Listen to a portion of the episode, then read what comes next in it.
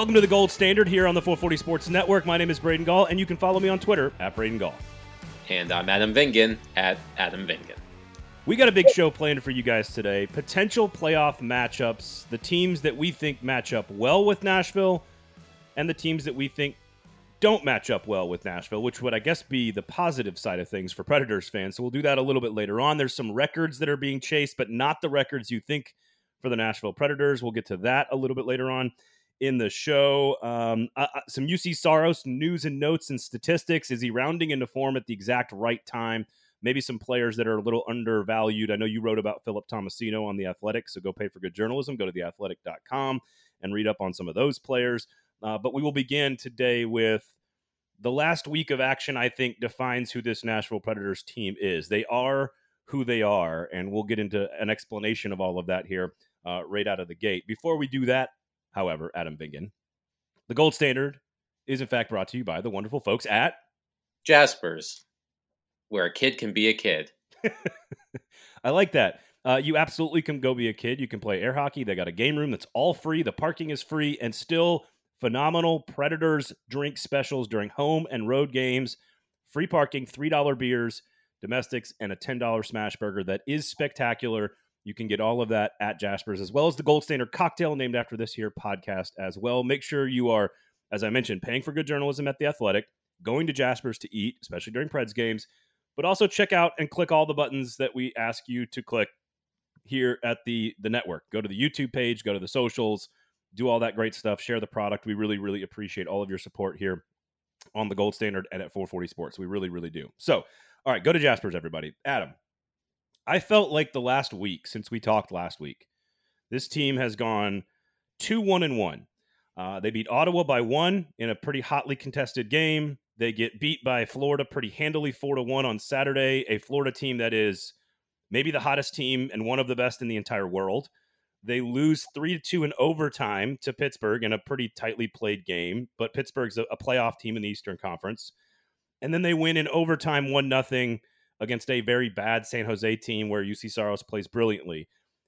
I feel like this is the entire season for the Nashville Predators encapsulated into a four game stretch. That this is just who they are. They're very entertaining. They have a lot of records that they're setting. Juuse's having a historic season. They're really fun. They're young. There's new things to celebrate as a Predators fan.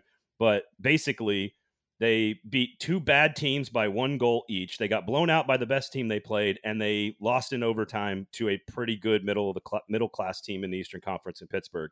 Does that make does that does this analogy make sense to you that this last week is sort of just this is just who the Preds are? They're two one and one. They can't beat the good teams, and they beat the bad teams. I guess so. Um, the four one decision against the Panthers I think there were two empty net goals. So it was a one goal game That's for the majority of the game. And the Predators did a good job of stifling, for the most part, the highest scoring team in the league. Um, I believe the Panthers were averaging more than four goals per game at the time. And they did score four, but only two on a goalie. Um, so I thought the Predators did an adequate job of of keeping the Panthers off the board, though John Hynes was certainly not pleased with the effort after the game. Um, the effort in Pittsburgh was much better. Um, at the end of the day, the Penguins have Sidney Crosby and the Predators do not. um, I, you know, that's a game I think they they sh- probably should have come out of with two points, but they did get one. Um, so a, a a moral victory, I guess you could say. Um, the game against San Jose could have been potentially disastrous. They were dominating play. Um, it seemed like the Sharks barely had the puck all night. Uh, the Predators doubled them up in shots, I think, um, through through regulation. I think it was forty to twenty. Um, and the Sharks actually had the better chances in overtime um, than the Predators, but uh, Ryan Johansen cracked Kaapo Kähkönen um, at the end of the game to to get that much needed second point. Um, so yeah, I guess you could say, you know, this is this is a um, an accurate reflection of who they are. They can uh, control the uh, dregs of the league, the Sharks and such. Um, they can play with, you know, the middle class, I guess you could say, like Pittsburgh, um, and they can give top teams like Florida a good game, uh, but ultimately uh, the talent discrepancy um, will uh, bear itself out. I mean, on the Panthers' first power play unit, I was counting it the other day. You know, they had like it was Barkov and Huberdeau and Giroux, and it was basically an all-star team out there. Um, you know, the Panthers are are awesome, and I was reading an interesting story um, about you know their playoff chances and whether or not teams that rely so heavily on offense, you know, can win in the in the postseason. Um, but I guess we'll see. Um, you know, really, you know, when you look at the rest of the schedule, you know, this was, I think, one of three games. Uh, they had 10 games left, including last night, and it was one of three against teams not in playoff position. The other two, they play Chicago on Saturday and they play Arizona in the season finale. Every other team that they're facing is a playoff team um, so, so, a lot, a lot of which are either first round matchup or second round matchup teams. Right, they play Calgary twice, um, and, and right now it appears that the Flames are the Predators' likeliest first round opponent if they do make the playoffs, um, followed by the Avalanche. Um, but they also have another game against Minnesota, um, which could be a second round matchup.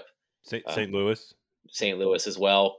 Um, you know, we talked about this last week about whether or not, you know, the anecdotal evidence of this team getting up for big games um, is reflected in the win loss record. Um, I think last night showed, I mean, the Sharks are not, you know, a, a good team this year, but the, the, desperation was there for the Predators last night. Um, they could have easily had four or five goals, I feel like, in regulation. They had a couple posts. They had, they had very uh, they had multiple, you know, high quality chances. Um, so, you know, the, the you know Kaapo Kahkonen played a fantastic game. You know, if it were a lesser goalie, um, actually Kahkonen's not had a good season. Um, he was traded uh, because of it. He, but he played brilliantly on Tuesday, though. Yeah, he was he was fabulous. Um, you know, so, he was so was Saros. So, so was Saros. He was pretty good too. No, he, yeah, Saros was you know, lights out. Um, obviously, got the shutout. Uh, made some huge saves, couple breakaway chances, especially one in the overtime. I think it was Hertl who had the chance in overtime. Um, yeah, so I've got some Saros numbers for us in just a second to get to, but it, it to me it's like, and I don't know if the postseason is going to allow us to define the success or failure of this team or not because clearly making the playoffs was was above expectations for you and I in particular and for Vegas, right? Like and I don't mean the Knights, I mean like gambling on the Predators. That making the playoffs and being a wild card team, but also being the top wild card team is certainly a success story in the grand scheme of where we thought this organization was. But at the end of the day, to, and and I'm I've, I will be as guilty as anybody that has raved about all these records. Josi, by the way, congratulations! He gets to 87 points. He is now the all-time single season record holder for points and counting. Forsberg and Duchene are going to have 40 goals, and every whoever wins that race is going to have the single season record. There's, we've talked about all the other records that are that are happening. It is a fun young team with a lot of new pieces and faces. it, it is the next generation of Predators hockey. They are breaking all kinds of records. Really, you know, players having historically good seasons for their own careers. Johansen, Duchene, Colton Sissons is setting personal records. You know what I mean? Like all these guys are doing all this stuff. Juuse Saros is leading the NHL in wins with 36 wins. All of this is ta- all this stuff is happening, but they're still just they just are what they are. They are a top good quality wild card team, but they are not better than a wild card team. I, I think that is what we've learned over the last at least the last week, if not the last two months. Now they are five, two, and one in their last seven. And I think the hope is that you're going to play better down the stretch, but we'll see. I just I think you can be both. You can be just a, a solid, good wild card team and also break all these records that they're breaking. I think those things can exist at the same time. but it is an interesting situation um, because of you know everything that has gone right this season. Um, and, and, my colleague and our friend Joe Rexrode wrote a column about this um, following Saturday's loss to the Panthers about go back to October and and tell someone that Roman Josi would be on the precipice of 100 points um, that Matt Duchene and Filip Forsberg would flirt with 40 goals each, that Tanner Jeannot would be the highest scoring rookie in the NHL, that Juuse Saros would be the, uh, you know, from a starts and win standpoint, uh, top, you know, at the top of the league. Um, and the power play would would be, you know, an actual threat. Um, all of those things, we would have, we would, we probably would have said that they were at least challenging for a division title, um, or at least making it inter- you know making it interesting. Maybe finishing in second place, um, but you know it, it, bears it. You know that's the question that I think a lot of fans have on on their minds right now is you know with all of these things going right. You know why? Why is it that you know the Predators you know are most likely to make the playoffs, but it hasn't been decided with two weeks left in the season? Um, you mm. know, I have you know I have a couple theories. I haven't I haven't dug into the numbers too much. It might be worth doing. Um, but yeah, I, I think you well, know, what can can you can you float like the beginnings of the theories? Because I've got a couple myself. Honestly, I I think it, it comes down. I think it comes down to two players. Um, it comes down to two players that you know stand out to me um, and that's Eeli Tolvanen and Luke Kunin. Um, really? Yeah, I I think that the two of them have been, you know, have struggled to generate offense. I mean, let me. I'm pulling up their. I'm pulling up the goals right now. Um, so they've combined for 21 goals this season. Um, I'm looking, and that was so that's 21 goals this season. But that's uh, but this is the highest scoring team maybe in Predators history, right? Like I I don't think I, on average, I, I think what what's missing, maybe I can extrapolate a little bit further, is um you know the the the first line which you know which was for a, for a good portion of time Forsberg, Johansen and Duchene, you know, was carrying a lot of the load and it made me think back to the 2018 playoffs. And I think we've talked about this. Now, this is sort of stream of consciousness thinking here. Um, you know, the Forsberg, Johansen, Arvidsson line played well. Um, the the Sissons, Bonino, Watson line played well, and the Fiala, Turris, Smith line was missing in action. Um, and similarly, Forsberg, Johansen, and Duchene were playing very well. Trent and Sissons and Jeannot was playing very well and uh, Tolvanen, Granlund, and Kunin were missing in action. Um, I just think that without a consistent secondary scoring threat, um, that they're going to have a hard time. Um, you know, again, completely anecdotal, Man. but it just it just feels Man, that's, that's, that's a lot. That's a lot to put on. You're putting a lot of like, why didn't this team finish second in the division on a on, on like a couple of like super young wingers that don't play I'm on not, the top line. I'm not I'm not blaming them. I'm not putting all of the blame on them. But when I'm thinking, okay, what, what I'm thinking that if if Tolvanen had 15 to 20 goals and and Kunin had 15 to 20 goals versus what they currently have, I, I think this team would be in a more comfortable spot. Again, okay. there's less I, I mean, it's worth really looking into. But if you were to, let me, yeah, let me give you my counterpoint then to that. All right, because you're not you're not wrong that Tolvanen and Kunin have not quote unquote lived up to expectations, right? Like there's no there's no arguing that. I'm not arguing that at all. This is the highest scoring team probably in, in franchise history. They're seventh in the NHL in power play. They're going to have potentially, if Trenin can score a couple of goals and Josi gets a goal, they're going to have six 20 goal scores, two 40 goal scores, Tanner is going to like they they've got secondary scoring. Just because it's not them doesn't to me that's not to me, the issue is this is one of the worst defensive teams in Predators history. And and I'll combine that with a couple of theories here that I'm floating. I, I think Fabbro has been better than he was last year, Dante Fabbro. I think Alex Carrier playing in his first full season is not as good as Ryan Ellis eh, when he's fully healthy. So I think the defense took a slight step back. I think the young players, all of the ones that we are celebrating and will celebrate in the future, are still learning how to be sort of professional champion level players. And here's the final the final theory that I think is really important to notice or to at least to note. And that is that Dallas is in 5th place with 88 points in the Central Division. That they would be basically battling Edmonton for second place in the division if they were in the Pacific. So I think if you take a young team with a bunch of young pieces, a couple of forwards who don't perform well, two defensemen, Carrier and Fabbro, who are both very young, who've been asked to step into larger roles, uh, where I think the defense has, where Juuse Saros has just bailed them out. You said it on San Jose. Like the number of breakaways that Juuse Saros has saved this year is uh, astonishing to me. And so he has saved them so many times bad defensively, bad defense. I think it is a very, very difficult division with a very, very young team. And I think that's sort of a bad break this year.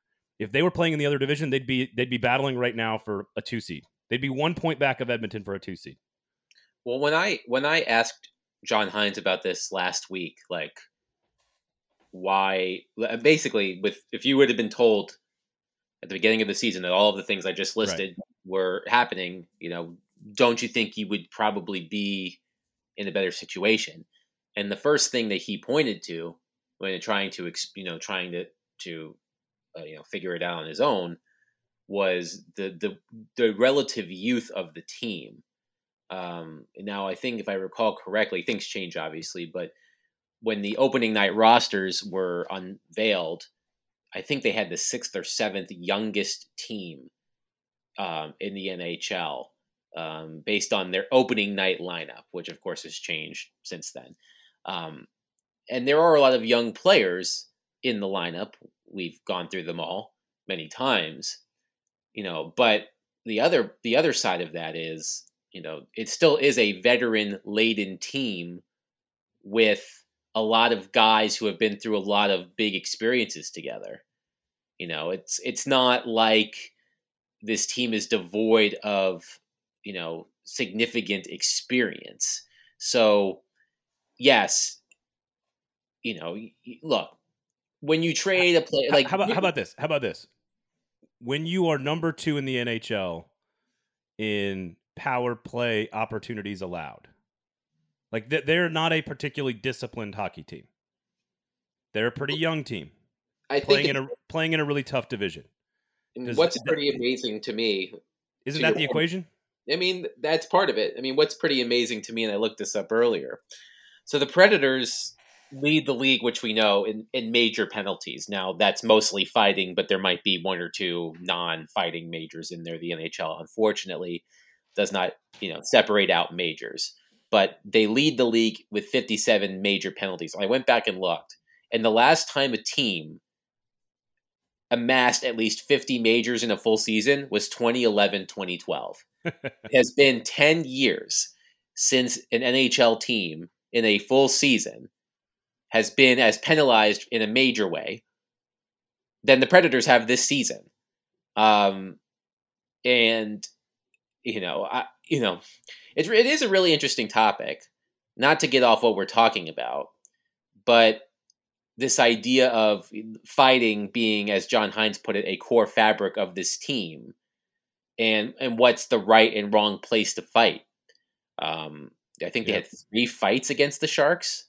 Borowiecki had two, and, and Cousins had one, I think. Well, and and uh, there was one that was the night of the Pekka Rinne, I think, and you weren't on the show at the time. You were on paternity leave, and I said I, I, bet you there's a I bet you there's an early fight with Tanner Jeannot in this game in the first period because when you have one of those ceremonies, energy levels can can drop real fast, right? Like you need to yes. like you've got to sort of like sit through like an hour of stuff and then and I go, I bet you there's a fight and like those are the moments. It's sort of like a coach in basketball getting a technical. There's a strategy to it, right? Mm-hmm. And, and I think you're absolutely right. There's a strategy to the fighting majors, and then and the stat you tweeted out is ridiculous, 57 majors, but I, I think it's more. I think the in, the un, the lack of discipline to me is about that they are not as sound defensively as we are used to seeing in a Predators organization and a Predators team. Now, the irony of that, of course, is everyone complaining, me included, about lack of offense for all those years. In in now we're sacrificing that for the offense, and now we're complaining about the defense. And I'm not. I I, I would much rather have this team the way it is now because it's fun to watch. But when you take people like Ellis off this team that do those things, and you're replacing him with a guy who's never played a full season before, even though I love Alexander Carrier and I think Fabbro's improved. Like Granlund's taking bad penalties. Why is Granlund taking bad penalties? He has no excuse to take bad penalties. They, have been an un, quote unquote undisciplined team, not in a bad way, but just in a youthful way. And when you put that in a great division where you're playing really good teams every single night, uh, other than like Arizona, you, know, they still have 89 points. They're, they've already hit the Vegas over for the season. Like they're already way above expectations. So I think we have to keep that in mind when we talk about, hey, they are who they are. Uh, you, you, know, like they're. Here's the thing. Here's the thing. All of this, wrapping up this conversation, so we can move on. It's going to make for a very fun playoff series. How about that? Like no, I have no, I have no clue what's going to happen. They could absolutely win two playoff series. They could get smoked in four games. I don't know. I, it's completely unpredictable and wide open because of the kind of team that they are. Yes, and I'm I, I'm looking. You know, I'm looking at the individual uh, individual penalties drawn versus taken and penalty differential. And it's a pretty interesting list. Um, I think this is minor penalties only. Um, maybe not. Um, let's see. No, it's it's. I think it's I think it's full penalties. So, which player would which player do you believe has the highest net penalty differential on the team. So so number of penalties taken versus like the number drawn? yes, the number of penalties drawn versus the penalties taken. Like who's taken uh, like the, the, the, difference between the two. I was going to say I can probably guess who's taken the most penalties and it probably involves uh, Tanner Jeannot. but, but Tanner, you are correct. Tanner Jeannot has taken a team high 35 penalties. I have no idea who's drawing the most penalties. I would, I mean, normally you would guess players like Arvidsson, you know, like Forsberg, but I, I don't know who's drawn the most so, penalties. So Borowiecki is number one, but I think a lot of that, like, I think this includes fighting majors, so it's it's a bit skewed. Um, the the player with the highest penalty differential is Nick Cousins. Cousins has drawn 22 and taken nine um, for a, for a plus thirteen, followed by Granlund at and Forsberg at twelve each. You know, Granlund has drawn twenty five and taken thirteen. Forsberg has drawn twenty one and taken nine. Uh, on the far end of the scale, Ryan Johansen is actually has the worst penalty differential. He's drawn nine penalties and taken twenty five. Um, which I find to be interesting. I, I, I, I, I'm hesitating to say that feels on brand. it, it, it, that's not what I would. Yeah, I mean, it's not what I would have expected. I mean, I'm just. I'm just I don't know. It feels I'm on. Just, it feels on brand. I'm just looking at other players near the bottom. Kunin is at minus twelve. He's drawn 16 and taken 28. Jeannot has drawn 24 and taken 35. Uh, Sissons has drawn five and taken 13. Um, for, for a guy who plays the role he plays, that is a lot of like staying out of trouble for Colton Sissons, both good and bad. That's right. That's, that's really interesting. What What do you think Johansen having? I mean, jo- Johansen's taken twenty. He has twenty four minors in one major, so he's he's taken twenty five penalties. He's only drawn nine. What does that What does that say to you? You said it's on brand. What does that say to you? I, I think if you've watched Ryan Johansen play hockey for the last six years, I, I think that's about how you would describe it, right? Like I, I'm I, listen. I, I, it's hard to say anything negative about Ryan Johansen this year. He's he's earning his contract. He's having his best goal scoring season. He's shooting the puck more. He he is coming up big in big moments. He is playing like a playoff Johansen all season long. But if you told me that that, that Ryan Johansen of all the players on the team, that Ryan Johansen is the guy that that is drawing the fewest amount of penalties while giving a few up, I just that I, I wouldn't be surprised by that, Adam. That's all I'm saying. That's all. He's had a great year. Uh, there's no knock on Ryan Johansen this year. He's he's played really good hockey. So I have nothing else to add to this conversation. but you're on board with what I'm saying. It sounds like it sounds Yeah. like you're on board. I with what understand what you're saying. Yeah, yeah. Okay. All right. Well, let's let's let's. I got some Juuse Saros numbers. Is this team rounding into form at the right time? Is Juuse Saros rounding into form at the right time? Some good playoff matchups, some bad playoff matchups for this team. We're going to take every team in the Western Conference that could be in the playoffs, and we're going to put them into one of two categories: good matchup for the Preds, bad matchup for the Preds. We'll take a look at a record that's being chased that has nothing to do with the Predators, and what the hell is happening in the Eastern Conference. We will do all of that when we return right here on the Gold Standard Podcast.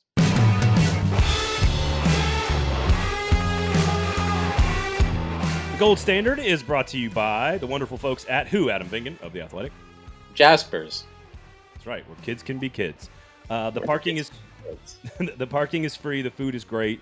The happy hours are are dedicated and committed to you, Nashville Predators fans. They are for you because if you bought two beers and a burger and parked your car and bought tickets, that would cost you sixteen dollars at Jasper's. That'll cost you like five thousand dollars at Bridgestone Arena. I'm just guessing, rough rough estimate of about five thousand dollars. Um, so go to Jasper's instead and watch the games there.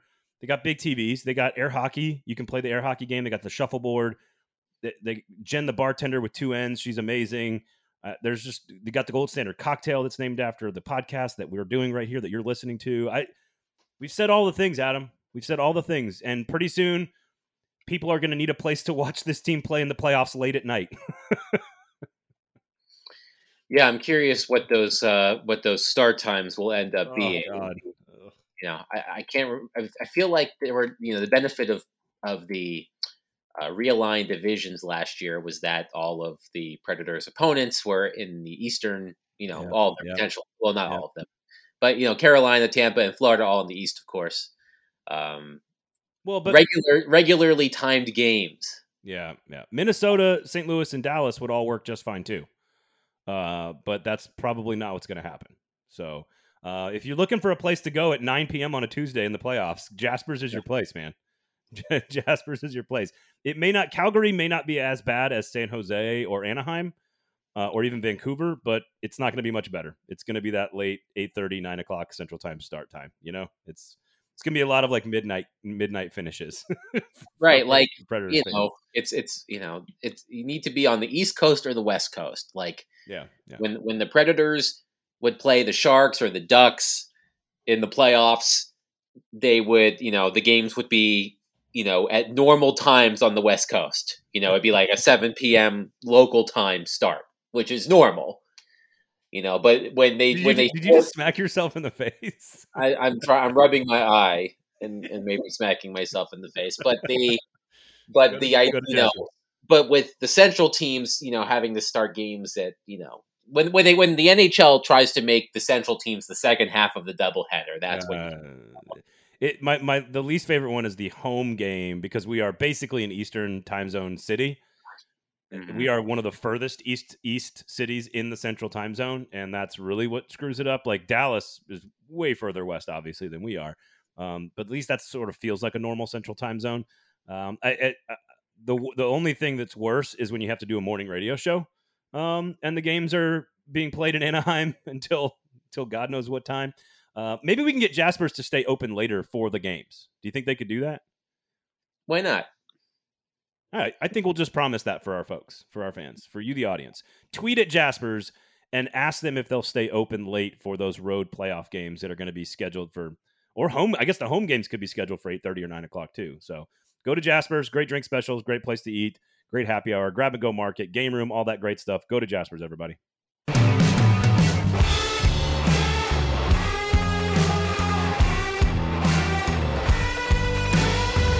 All right, Adam, let's get into some playoff matchups and some Juuse Saros talk. We'll talk about some goal scoring in the Eastern Conference for just a few minutes to wrap up the show today. But um, I, I- wanted to bring up some Juuse Saros numbers here because we've talked a lot about Roman Josi lately and Tanner Jeannot and Matt Duchene and the goal chase and all the records. And oh, by the way, Roman Josi, um, I think he had like 18 shot attempts or something like that on Tuesday night, uh, career high. He's going to probably break the single season shot record by Patric Hornqvist. As a reminder, Adam, I don't know if you know this, but Roman Josi is a defenseman.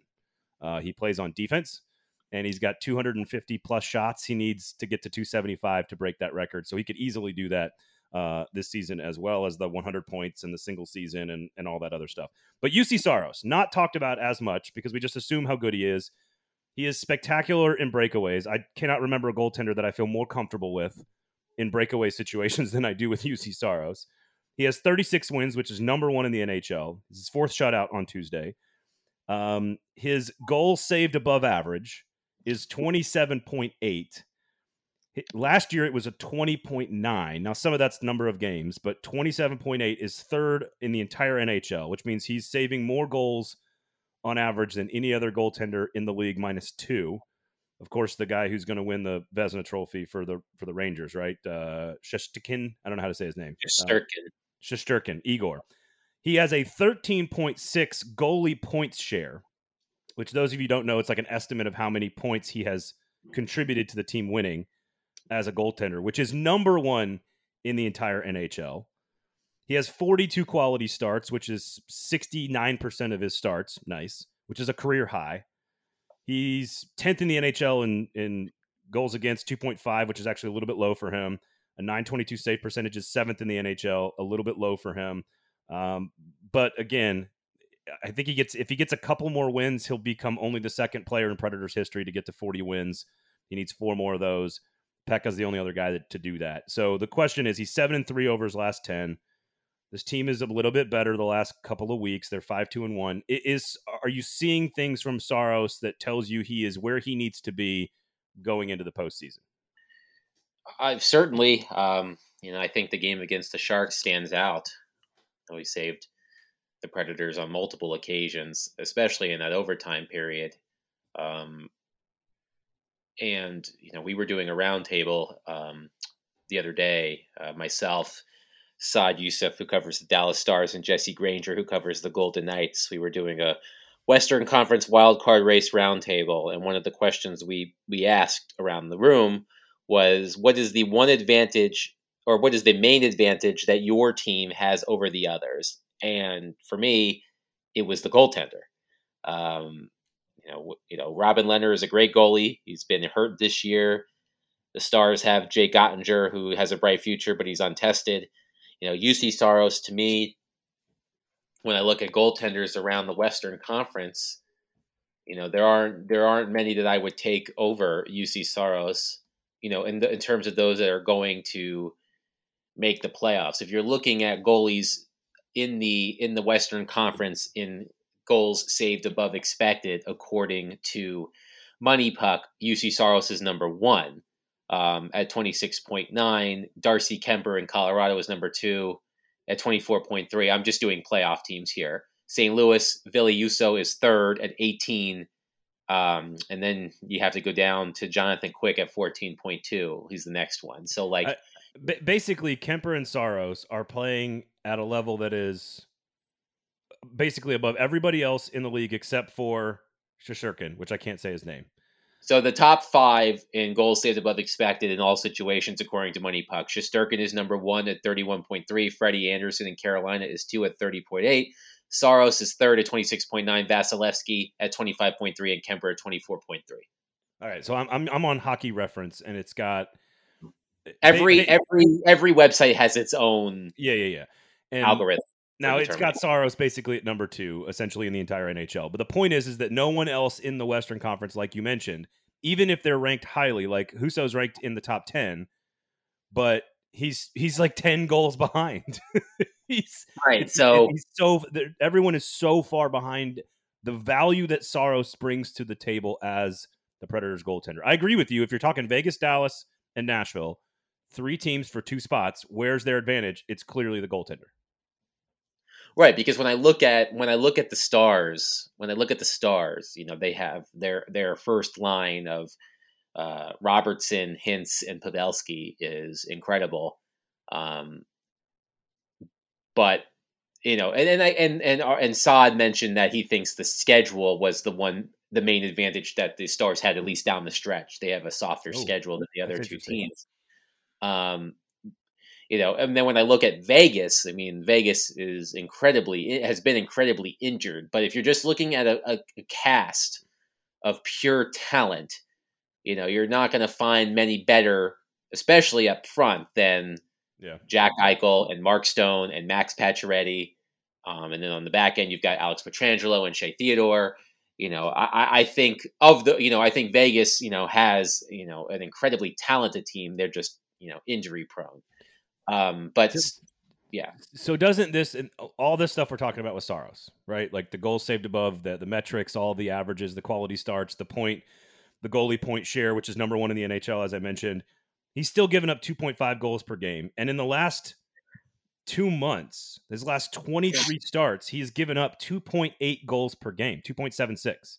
Mm-hmm. To me, that's not on him, even. This is where it goes back to some young defensemen, a, a, young offense, a defensive core that's not as sound and maybe as strong, a lot of penalty kills, a lot of d- penalties. Like, to me, the numbers aren't as good for Saros from a standard metric stand, like like the, the goals saved against and save percentage, like the ones we used to look at in the 90s, let's say. Now, when we look at the metrics, the, advanced metrics, he's far more respected. But I think that's why we can be like, hey, Juuse Saros feels like he's rounding into form, playoff form. He's seven and three in his last 10 starts, but he's given up 2.7 goals per game. Like 2.7 goals per game is like that's not great, but it's but it's doing the job right now because scoring is up and this team can score and, and all that other stuff that we've we've talked about.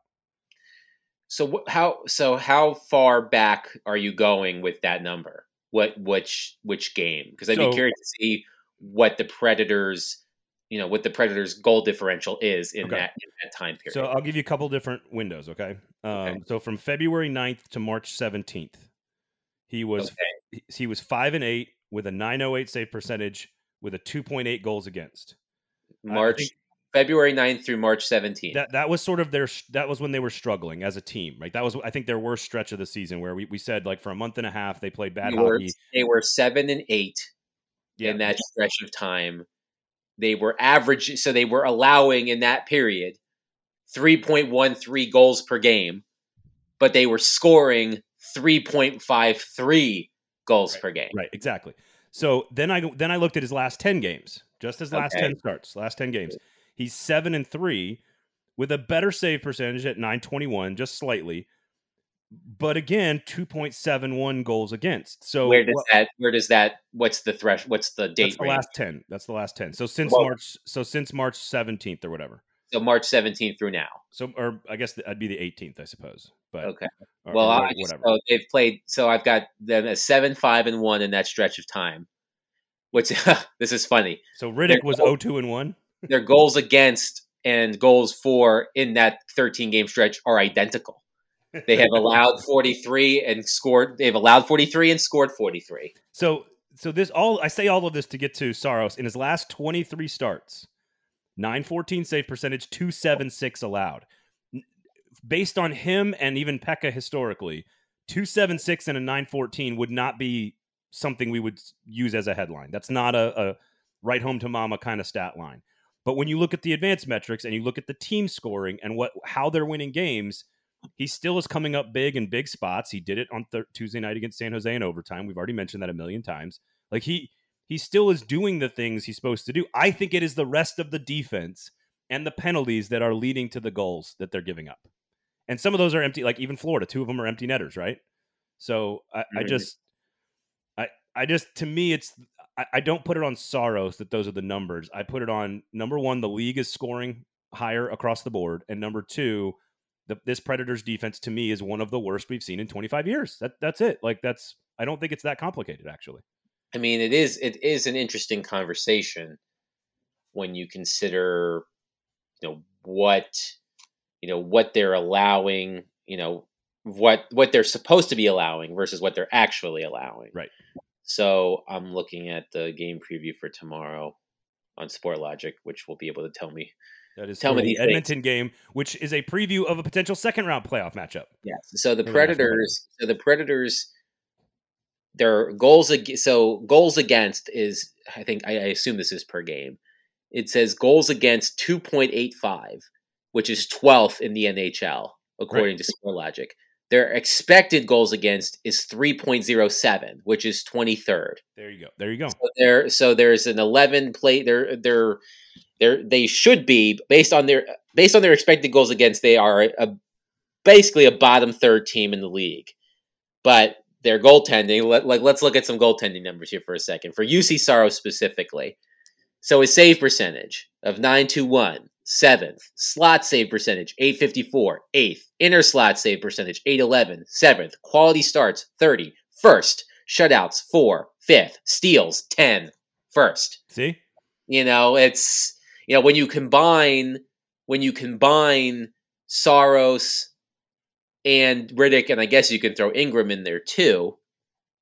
They've made they have a league high 33 quality starts among their goaltenders and 11 steals, which is first. 11 steals. Edmonton, according to this, they also have 11 steals. Which means the defense is not doing its job, but the goaltender keeps stealing games, which is why he's leading the league, Juuse Saros, in goalie point share. Basically, that, that metric says of their 89 points at time of taping, he's responsible for th- almost 14 of those points, which is crazy. I mean, that, so that I, seems about right. And, and, yeah. and, and the, uh, and you know they're going to have a tough go of it. You know, like you look like you're look. I'm looking at the at the uh, Edmonton offense. Um, according to this, they're they're seventh in actual goals and sixth in expected goals. right. You know, so they're about they're doing what they're supposed to be doing, basically. Okay, so this leads us to our conversation about potential playoff teams. Uh, off of our conversation about Minnesota being a good matchup last week, they've been very good against Minnesota. But because Minnesota and St. Louis are separating themselves in the Central Division, there's very little chance they're going to get to play Minnesota. Uh, you know, hopefully it's not St. Louis because St. Louis has done done very well against them. Dallas, they've they've beaten Dallas this year, but I don't like the matchup with Dallas in a seven game series. A lot of this would have to happen in a Stanley Cup final or a, a Western Conference final. But just forget the rounds and forget who they can match up with. I, what I want you to do, Adam, is to put every team in the Western Conference playoffs into a category for me: good okay. matchup or bad matchup. And right. I'm not talking about how to, you're going to have to list them off for me. I'm, right? I'm, I will. And I'll, and I'll, we'll do like word association. And, and I don't mean to say like Colorado, okay, they're so good, they're a bad matchup. I'm talking about the actual sort of like how the teams face each other schematically, talent wise, strengths, weaknesses. I'm, I'm talking style of play. I, I know Colorado's a great team and they're a tough matchup. I actually, to, to, to start the conversation, I actually think Colorado is not one of the like I think they match up better with Colorado than a lot of teams do because of okay. we, we but if that makes sense. So I'm not putting them in the good category because it's Colorado, but I don't think they go in the bad category because I think they do actually play a, a style that matches up well with Colorado, if that makes sense. So I'm going to take Colorado off the table. Okay. Minnesota is a good playoff matchup, right? I would, I would agree. How about Edmonton? Good or bad? I think it's a good playoff matchup. I, I, I mean, I would, I would lean that way too. You know, of course, you know, having to face Connor McDavid and Leon Draisaitl um, in a playoff series is is not something that many teams want to do. Um, you know, technically, um, like this might have been updated, but as I la- as of last week, there were only two pairs of teammates in the NHL with 35 goals each: Connor McDavid and Leon Draisaitl, and, and Filip Forsberg and Matt Duchene. so, it, you know, the thing with the Oilers is, you know, they have two of the greatest players in the league. And, you know, to his credit, Evander Kane has been productive for them since he joined their team. I'm not giving that man any credit for anything. I understand. Uh, also, did you see Ryan Hartman get fined like forty two hundred dollars for giving him the bird last night? That was cool. Giving Evander Kane the bird? Yeah, they got into That's a scrum. Tremendous. They got into a scrum, and Hartman gave him the finger Listen, as they were being separated, and he when, got fined. This, when this I when I hosted a radio show with Ryan Hartman, and he told me he was reading Flea's biography, I, I was I was buddies with Ryan. I I, I was a fan of, of Ryan Hartman from the beginning. Um, he's also like a great golfer, by the way. So Minnesota, Edmonton, what do they have in common? Um, the only two playoff teams in the Western Conference that are giving up more than three goals per game every night the two worst defensive teams in the league in the Western Conference playoffs, Edmonton and Minnesota. Okay. Right. Uh, yeah, and, and and Edmonton, you know, Mike's, you know, Mike Smith is 800 years old and you know, he you know, he's I think he's doing all right right now, but you know, I you know, he's a he if you know, if I'm looking at okay, which goaltender would I want to face in a playoff series, I think Mike Smith yeah. might be near the top of my list right so now. I'm I'm I'm good right now with Minnesota and Edmonton in the good category. Colorado's off the table. St. Louis to me is a bad, bad. playoff matchup. I think it's bad. Yeah, agree. St. Louis is St. Louis is rocking and rolling. They're a team that can, you know, historically match up with the Predators Yep. physically, Yep. um, which might neutralize the Predators' advantage um, in terms of pushing it. You know, Minnesota, you know, in that game they played with the Predators a couple of weeks ago, clearly came in with the idea of trying to to push the Predators around, and it clearly didn't work. Didn't work. No. You know, I think that St. Louis can successfully execute something like that, Yes, I totally Uh, agree. and, Da- and they, they've been playing very. They've been playing very well as of late. Yes, they have. Dallas. I don't like it. I don't like the matchup. I, I you know what, you know, I, I I think it's. I might lean more towards good, um, Ooh, okay. just just because of, you know, what's happening in goal for them as well. Um, they're, they're the Predators and the Stars are basically the same team, in the sense that they they have these flashes where they like look at like you look at the game. They both won one nothing games on Tuesday, um, and the Stars are a team that like the Predators get psyched up for big games and you know and play well against teams like Tampa, like like the the Stars did on Tuesday, and then the Stars you know go out and lose to the Devils at home on over the weekend. You know, I feel like they're identical. Um, you know, to me, I think that goes back to the advantage in goal. You know, Yeah. you know, you know, Braden Holtby's injured and he hasn't been good in years.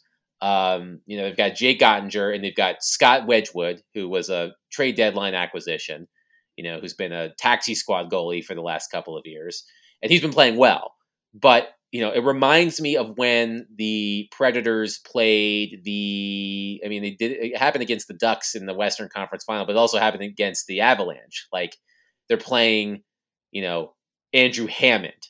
You know, it, it got down to like Yeah, a third goalie, and Hammond had a great game five and stole a game for the for the against the Predators. But you know, again, you know, Yeah, I, I, would I, a don't. I don't. I don't like it.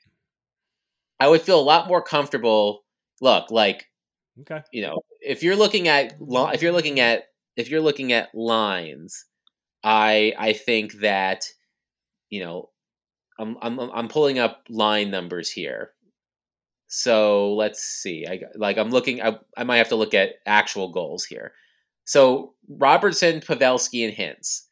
You know they have a they they've it's actually not as good as I thought. They've outscored the opponents forty five to thirty two, um, but they are they're basically carrying the load. And but I just Okay. I you know uh, to me it comes down it honestly comes down to goaltending in that one as Okay. well. All right. I could. I could see both. I can see both sides, good and bad, with a Dallas matchup. Because if they get to the Western Conference Finals and play each other, then Dallas is obviously playing well. Maybe they have a hot goaltender. Vegas. How does? Where does Vegas fall? He- fully healthy. To me, they're a bad matchup. Yes. Banged up. Maybe they're a good matchup. I don't know. What do you think? Yeah, I mean, if there's any one of their big players that's out or multiple, then I think it's a good matchup. But assuming everybody's healthy and they're able to use Yeah. long-term injured reserve to their advantage, which they have been, you know, between Mark Stone and Jack Eichel and Max Pacioretty and Shea Theodore and you know on and on and on and on. Yeah, yeah. Um, they are a clearly more talented team than the Predators. Okay. Um, I, I totally agree with that. so I would I would say that's a bad matchup. Okay. Los Angeles Kings. That's a good matchup, um, Ooh, that, was, especially that was quick. That was definitive. Well, well. Drew Doughty is out for the rest of the season. That's a big loss. Um, Jonathan Quick has been playing, you know, not quite vintage Jonathan Quick, but much better than a player of his age should be playing. But this is a team that to me feels ahead of schedule. Um, you know, they you know, they've got a really bright future. Uh, they've got tons of great prospects. Um, and the fact that they've been in a playoff spot and that they're still in a playoff spot is, a, is should they should be commended for that. Um, but they seem to be faltering a bit down the stretch. And I think the relative inexperience of that team. Look, they still have Anze Kopitar. They still have they still have Dustin Brown. You know, they still have players on that team that won championships. Um, but I think it, it feels like they're not they're not ready yet. I- like I feel like if they make the playoffs, it's a great story. I just don't think they're ready yet. Like to me, the Kings now, it's a little bit different because at least the Kings have won championships. But the Kings now feel a little bit like the Avalanche when the Predators played them in the President's Trophy year. Like Okay. clearly they're a team on the up, and it's going to be good for the younger players on the team to get the experience.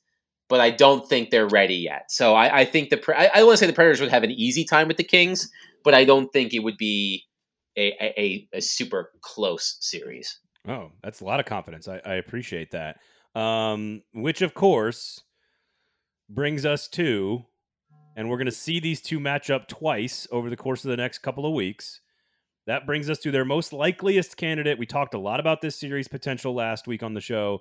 That that brings up the Calgary Flames. What's fascinating to me is I think this team, if they get to the second round and beat Calgary in the first round, I agree with you. They will win the second round series against either Edmonton or the Kings.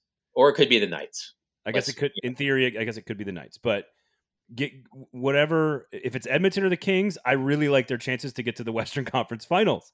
Uh, but that's what I, I mean. I think that as well. Like to me, if someone were to ask me which team would you think, which if you had to choose which team the Predators could play, I would say Calgary, almost because of exactly what you said. Like if they can get past Calgary, I think a matchup against one of the other teams in the Pacific would be quote unquote easier then- Colorado, than Colorado or St. Louis. St. Louis or Minnesota. Would. I, I would take Minnesota first over everybody. yes, I, I, but the problem is if you get into that slot and play Minnesota and they're a two seed and you're a three seed, the, you then have to play Colorado the next round. You you have to play Colorado the next round because they're not going to. I can't imagine Colorado losing in the first round. So I I don't actually hate the path. The question is Calgary Flames. Good matchup, bad matchup for the Nashville Predators. I don't like it. I mean, I think there's this sentiment because of how good Colorado is. I think there is this sentiment that the Flames are like a, a clear second in the Western Conference. I don't. I don't agree with that. You know, one one way to look at a team, you know, you know, looking at an expected, looking at expected goals. I'm looking at Money Puck right now. I think St. Louis is the second best team in the in the west the Conference. Flames, the Flames, they're the only two teams that have a higher expected goal percentage than the than the than the Flames are the Panthers and the Bruins. Like they are a really good team. They're getting their their star players are are playing fabulously. Markstrom's been solid in net. You know, Daryl Sutter, you know, Daryl Sutter is coaching them like he coached the Kings and, and they're playing a, a solid, you know, defensive game but also scoring. You know, I haven't seen Calgary a lot, and that's what we talked about last week. Like seeing Calgary the next couple weeks is going to be pretty eye opening. Yep. Um, If if So- they are if they are as good defensively as those Kings teams you're talking about, then it's a bad matchup. right. I, I think I, you know, I, I'd have to look at I'd have to look at where the teams rank, where they rank in goals for and against. Um, I don't think it's a good matchup. Um, you know, I think the Predators, if they make the playoffs and they draw Colorado or Calgary, the Predators are going to be a significant underdog. Like, I- you know, in terms of you know betting lines and predictions and, Right, and right, what right. have. Okay. So let me let me see. I'm looking right now. So the Calgary Flames are the sixth highest scoring team in the league at 3.51 goals per game.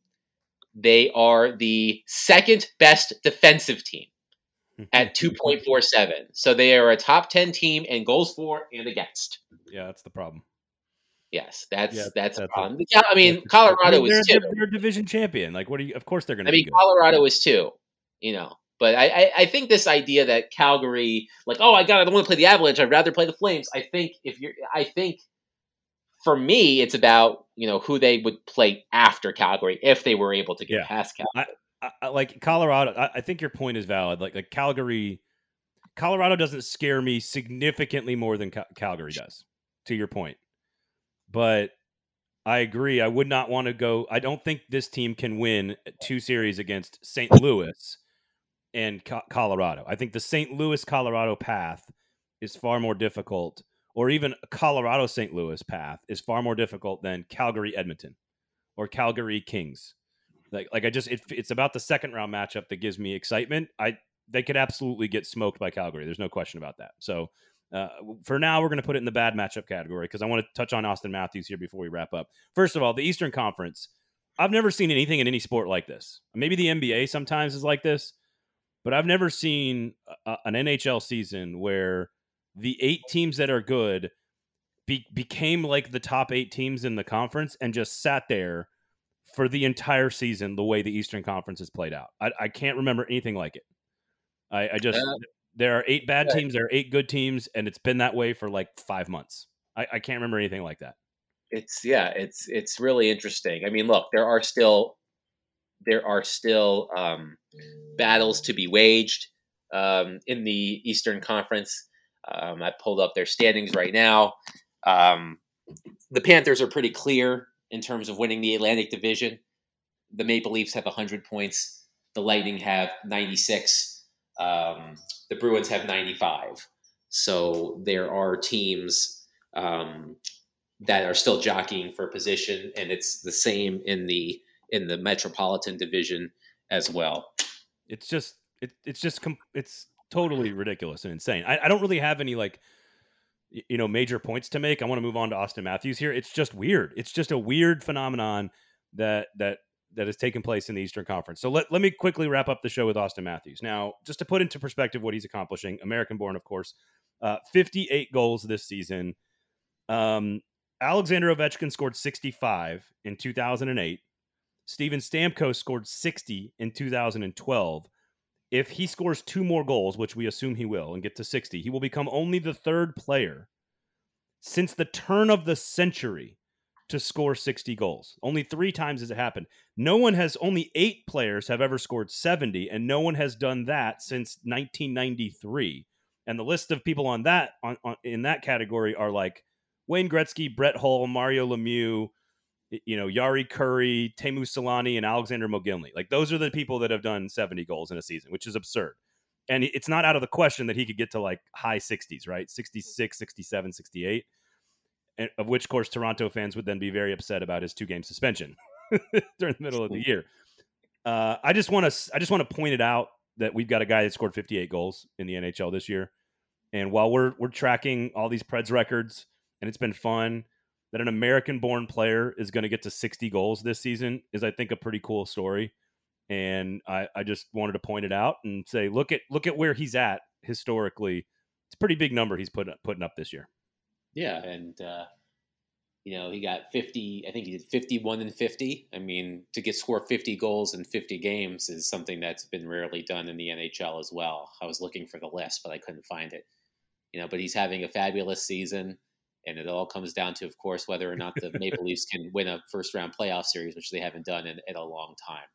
Um, so there is a lot of pressure on, on, on Matthews and his teammates, but you know, to me, the Hart Trophy has basically been decided. With all due respect to the other candidates, you know, Auston Matthews to me is the is the clear. You know, I don't know if it's going to be unanimous like it was last year with Connor McDavid. You're a voter. Uh, You're a voter, right? I am a voter. Yes, yeah. and and wow. I think Matthews is what, the clear choice. So number one, Auston Matthews. Number two, Roman Josi. Number three, Juuse Saros for your ballot. Huh. I mean, if the Predators make the playoffs, I mean, I think Roman is going to be on my Hart Trophy ballot. I don't know where, but I, I, I appreciate that. Be. I appreciate your honesty. Anyway, cool to watch an American-born player do what he's doing and score the goals he's scoring and be in conversations with the people he's in conversations with, and uh, should be interesting to watch the rest of the way. Everybody out there, watch Predators games at Jasper's. The parking is free. The drink specials for Nashville Predators games are spectacular. If you go, take a photo, tweet it out, tag Jasper's, tag 440, tag us all, tag Adam. Uh, we really appreciate it. Drink a gold standard. Uh, support the athletic, pay for good journalism. I think I covered it all there, Adam. Did I get it all? I think I did. Yes. Um, y- you know, I think that's it. I think that's I think that's good for us this week. We'll be back next week, hanging out with you guys. For Adam Vingan, my name is Braden Gall. Thank you guys all for listening. Subscribe, push all the buttons, share the product. We really appreciate it. We'll talk to you again next week, guys. This has been the gold standard here on the 440 Sports Network.